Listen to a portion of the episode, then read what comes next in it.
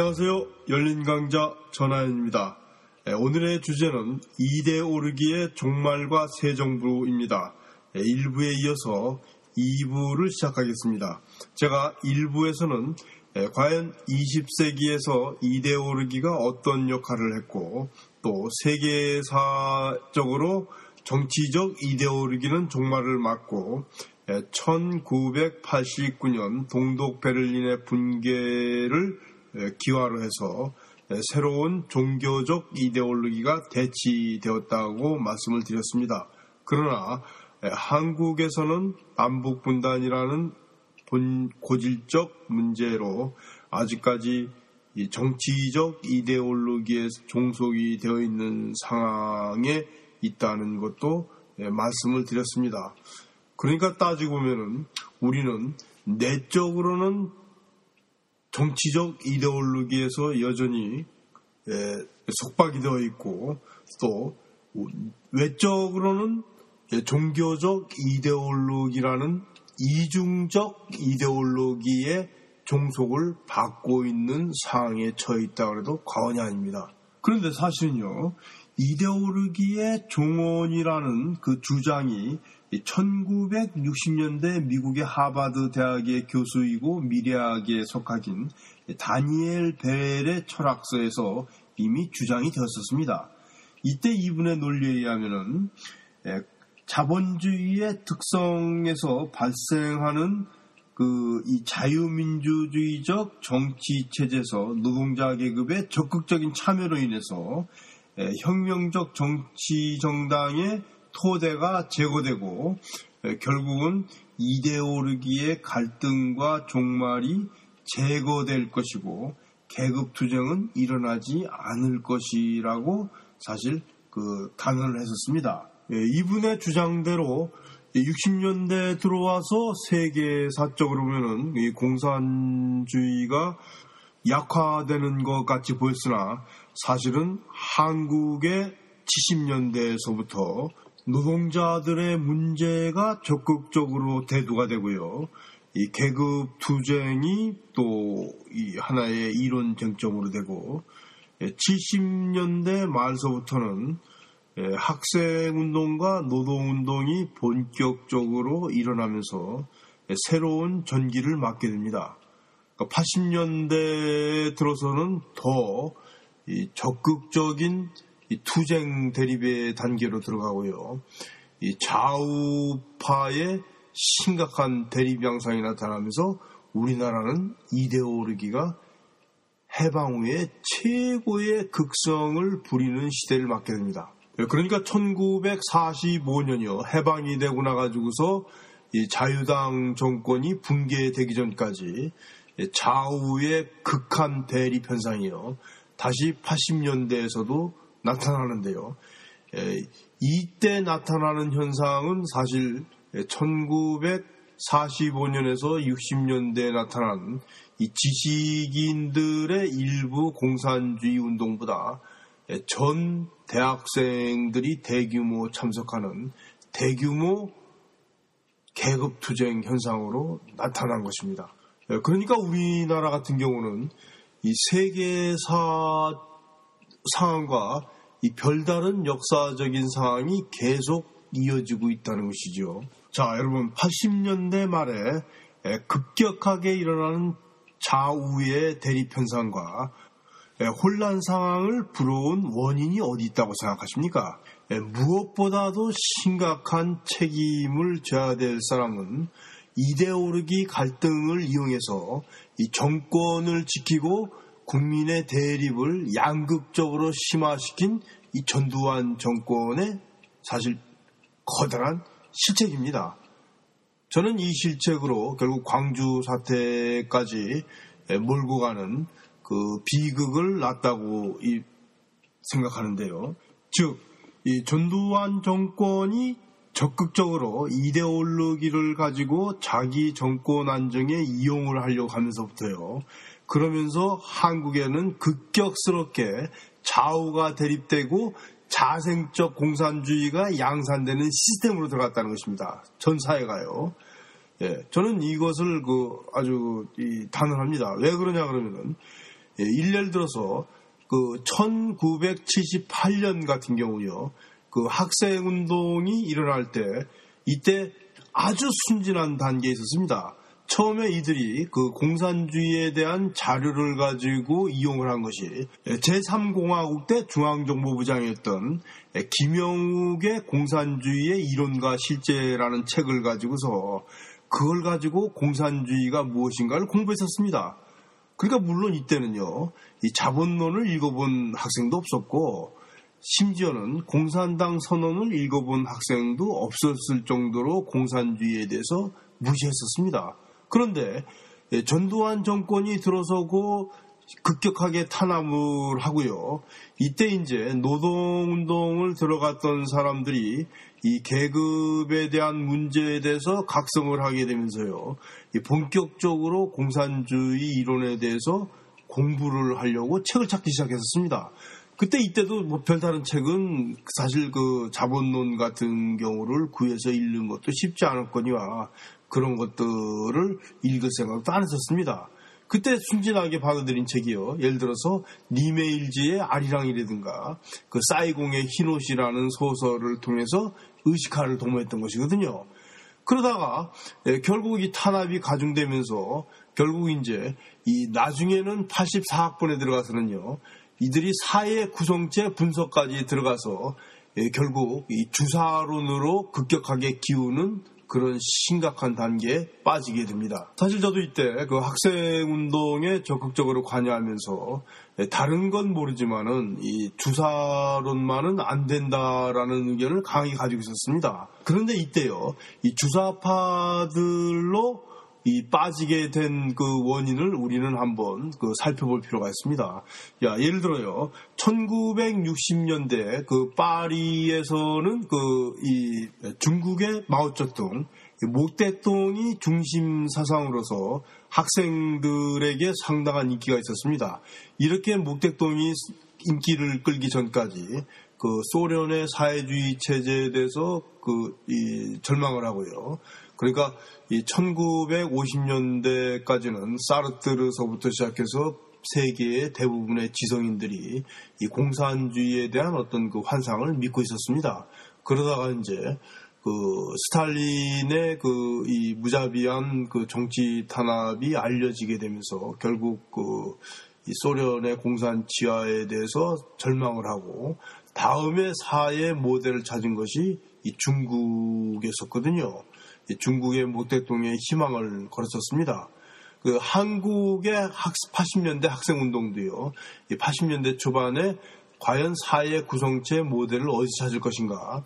그 사회 변혁을 유도한다 그러면은 어떻게 변화를 시킬 것인가 하면서 에, 이, 이 세계 여러 나라의 사회주의 체제에 대해서 연구를 하다가 에, 결국은 한국서도 처음에는 중국에서도 모델을 구하려다가 적합하지 않다는 것을 발견하게 되고 결국은 북한의 주사파에서 그 모델을 찾게 된 것입니다.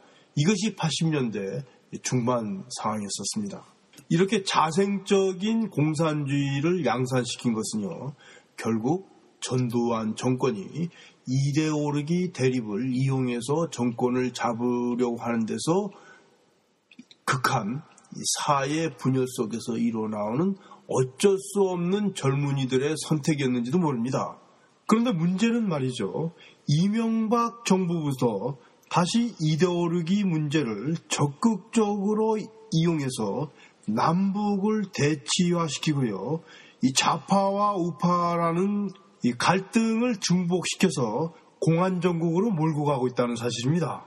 예, 이러한 정당을 계승해서 다시 정권을 잡게 되신 분이 예, 박근혜 씨이고 이 박근혜 씨가 다시 삼공화국의 유신 때 예, 중요한 인물이었던 인사들을 중용을 시킴으로 해서 또다시 과거로 역사를 복귀시키려는 것이 지금의 이 시점이라고 볼 수 있습니다.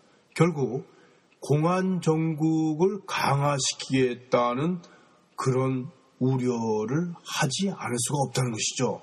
그런데요, 문제는 이제 더 심각합니다. 예, 또다시요, 한국 사회는 자생적인 공산주의자를 양산하는 시스템으로 이 치닫게 되는 그런 시점에 와 있다는 것입니다. 예, 제가 왜 이렇게 말씀을 드리냐 그러면요.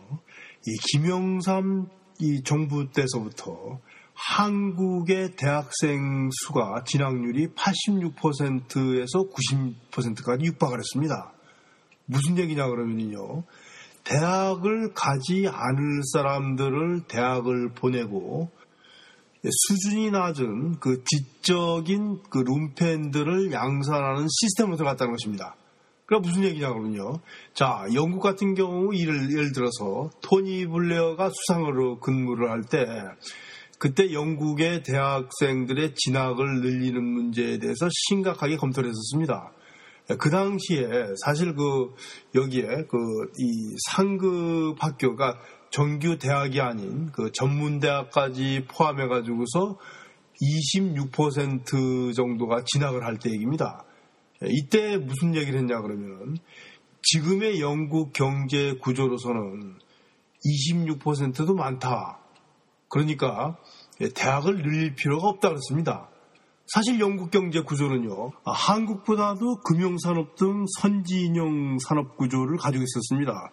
예, 그럼에도 불구하고 26%의 대학 진학자들이 사회적으로 충분하고 더 이상은 낭비적이라고 그랬는데요. 한국의 이 교육에서는요, 2000년대서부터 시작해서 거의 86% 이상이 진학률을 보이고 있는 실정입니다. 그러니까 결국은 한국 경제 구조로 본다 그러면은 뭐 영국 경제하고 똑같다고 우리가 그 그렇게 추측을 해도요. 26% 정도가 이 정규 이 직을 그러니까 자기 학력에 걸맞는 직종을 차지할 수 있다 보면은 나머지 60%가 결과적으로 loser가 됩니다. 그런데 이 60%의 loser가요, 10년이면은 600%고 20년이면은 1200%입니다. 그러니까 지금도 계속 그 loser들을 양산하고 있는 그 실정인데요. 결국 이런 이 계층들이 사회적 불만 세력으로 이 잠재되어 있고 이 경제가 악화되면서 만약에 취업문이 막히, 막히게 된다 그러면 결과적으로 이 사람들이 계급 투쟁을 위한 혁명 전사로서 선택을 할 수밖에 없다는 것입니다. 자, 여러분, 그 우리가 이 막걸리를 한 잔의 막걸리를 마시기 위해서도요. 그 막걸리 잔을 흔들어 주거든요. 막걸리 병을. 막걸리 병을 흔들어서 골고루 섞이게 해주고 항상 우리가 예를 들어서 이 커피에다가 설탕을 타도 티스푼으로 잘 저어서 마시는데요. 한국 사회에서는요. 이 1960년서부터 한국 사회를 아무도 흔들어준 사람이 없습니다. 1960년이 뭡니까? 사실은 해방이 되고 나서부터 한국 사회의 사람들을 이 클래스를 흔들어준 사람이 없습니다. 그러니까 이 사회 계급이 고착이 되고 그러니까 일제 식민지의 그 일본의 친일파로 해서 일본에 붙어 있던 사람들은 자식들을 일본에 유학 보내고 미국에 유학 보내고 결국 그 유학 간 실력으로 그 한국의 주도 세력이 되고요. 이 주도 세력이 다시 그 제3 그 박정희 그 정권 때 또 정부의 주역이나 사회 지도층이 되고요. 또 이 사회 지도층이 결국 그 오늘날의 지도층으로 되면서 그 자식들은 4대까지 세습을 하게 됐다는 말입니다. 한 번도 흔들어준 일이 없거든요. 흔들어줘야 되는데. 아니, 커피 한 잔을 마셔도 흔들어 먹고, 막걸리 한 잔을 마셔도 흔들어 먹고, 우리가 소맥을 해서도 흔들어 마시는데, 섞어서 마시는데, 이 사람들은요, 한 번도 섞어준 적이 없었다는 얘기죠. 여러분, 이제는요, 정말 더 큰 사회적 문제를 일으키고 대립을 증폭시키고 사회 불안을 야기시킬 수 있는 그런 자생적 좌파들을, 투쟁적 좌파들을 길러내는 시스템으로 돌입했다는 것입니다. 물론 이 시스템의 시작은 사실상 이명박 정부부터 시작되었던 것입니다. 예, 만약에 새 정부가 이명박 정권과 같이 똑같이 공안 정국을 확대하고 에, 다시 좌우 대립을 이용해서 자기 정권을 유지를 하고 에, 또 남북의 분단 문제를 더 심화시키고 고착화시키겠다고 한다 그러면요. 에, 결국 우리 사회는 더욱 혼란을 맞게 되고 위기로 몰고 갈 것이 틀림없다고 저는 확신합니다. 그것은 역사 속에서 보여주는 교훈이거든요. 거듭되는 악순환입니다. 영국 같은 경우는요, 이런 사회 계층 간의 계급 사회 속에서도 이런 사회 계층 간의 문제를 순화시키기 위해서 1년에 몇 번씩 사회 계층 간의 이동 문제의 우려에 대해서 언론에서 보도를 하고 예, 직접 정권을 잡은 당이 나서서 그 해결점을 위해서 노력을 합니다. 심지어는 보수당이 집권을 해도 이 사회 계층 간의 이동 문제에 대해서는 항상 유독성을 가지고서 불만이 확대되기 전에 미리 해결하려고 하는 이 정책적인 자세를 보이고 있거든요. 그런데 한국에서는 이 좌파 우파라는 문제만 나오면요 입에다 거품을 물고 이데올로기적 대립을 심화시켜서 마치 자기한테 쌓였던 분노를 상대한테 폭발하려고 이용을 하는 것 같습니다. 아, 실제로 실제로 6.25 전쟁 때 그랬거든요. 예? 하룻밤 사이에 공산 치하가 되면은 그 그것을 등에 업고 나가지고 그때 그 미운 놈을 다그 못살해 버리고요. 다시 또 국군의 세계가 되면은 또다시 이제 그 자기가 평소에 미워했던 놈을 적색 분자라 그래가지고 또 몰살해버리는 증오와 광기를 보여줬었거든요. 지금 우리 사회에서는 무엇이 좌파인지도 모르고 무엇이 우파인지도 모르고 정말 그런 크고 작은 광기를 그 연출하고 있습니다. 예, 제가 첨부한 화해를 봐주시기 바랍니다. 거기 보면은 예, 실제로 그 좌파와 우파 그 정당에 대해서 예, 제가 예, 그 파일에다가 집어넣었는데요. 그 사실상 지금 이 좌파하고 우파라고 하고 있는 사람들이요. 자칭 이 사람들은 보수들입니다. 보수 우파일 뿐이고 보수 좌파일 뿐이고요. 이 진정한 좌파라는 실제로 제가 좌파 정당사에서 썼듯이 1945년에 박헌영과 여운형에서 설립된 조선 건국준비위원회를 비롯해서 조선노동당, 북조선노동당, 남조선노동당 그리고 1950년에 진보당서부터요. 예, 다시 이때 진보당을 그 진보당이 끝남으로 해가지고서 한국의 좌파 정당사는 끝이 납니다. 그러고서 1990년에 예, 비로소 80년대의 그 학생운동의 영향으로서 그 백기환, 이우재, 고영구, 장기표, 박계동 씨를 이수로 한 그 설립된 예, 민중당이 이때 1990년에 비로소 한국의 좌파 정당이 예, 생겨나게 됩니다. 그러고 나서 사회당, 민주노동당이 생겨나는데 정말 이 사람들은 한국 사회를 변혁시킬 수 있는 만한 그런 정치적 역량을 가지지 못하는 극히 소수당일 뿐입니다. 그리고 지금의 얘기하는 이 통합민주당 뭐 이런 이 민주당 같은 경우는요 이 사람들은 이 보수 보수 좌파일 뿐입니다. 이 보수당이지 절대 이 좌파를 불사하는 세력이 아니거든요. 결국 따지고 본다 그러면요 이 보수들끼리 좌파 우파 하면서 싸우는 격이죠. 또 이 보수들이 싸우는 것을 이용을 해서요. 결국 이용을 해서 이 시민들한테는 정치에 대한 염증을 느끼게 하고요.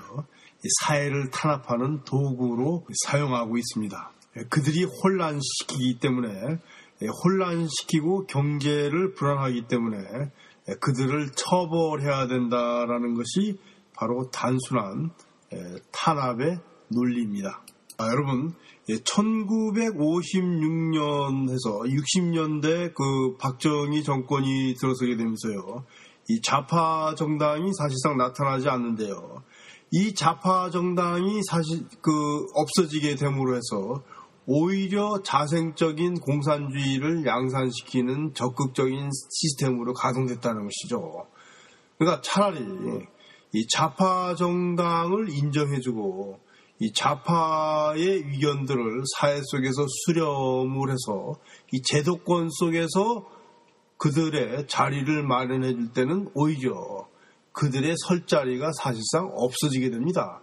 그런데 만약에 탄압을 해가지고 없애면 없앨수록 대립을 심화시키면 심화시킬수록 오히려 강철이 단련되듯이 이 좌파적 시스템은 더욱 양산이 된다는 것이죠.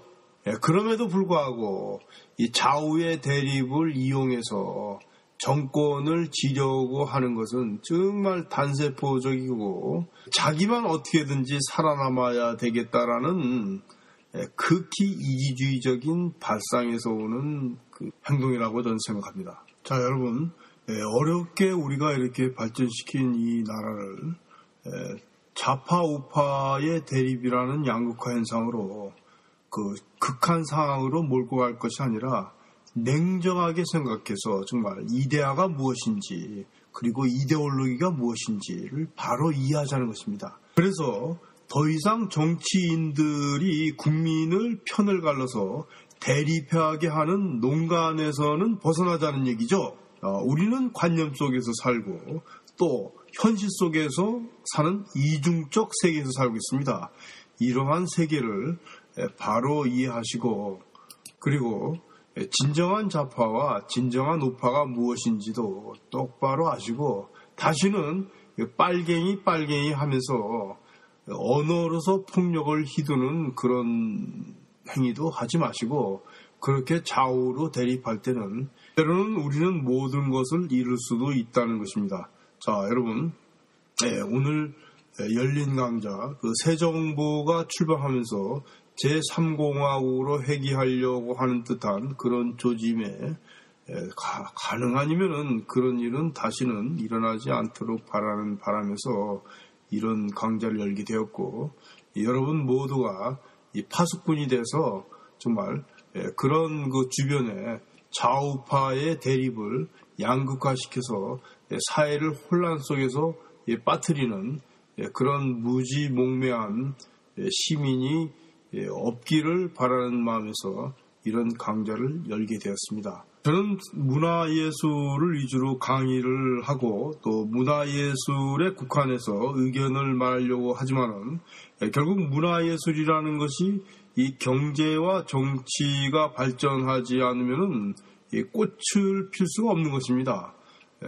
이런 관점에서도 우려가 돼서 새해 새 정부가 잘하는 그 바람에서 그동안 이명박 정부가 실수한 것들을 재현해서 다시 그 자생적 공산주의가 양산이 되는 그런 사회가 결코 일어나지 않기를 바라는 마음에서 이 같은 열린 강좌를 열게 된 것입니다.